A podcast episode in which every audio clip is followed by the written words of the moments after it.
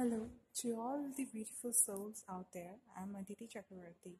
I'm an art enthusiast who loves doing photography, dancing, singing, and anything artsy, anything that makes this world a little better, a little beautiful, a little bit easy to live in.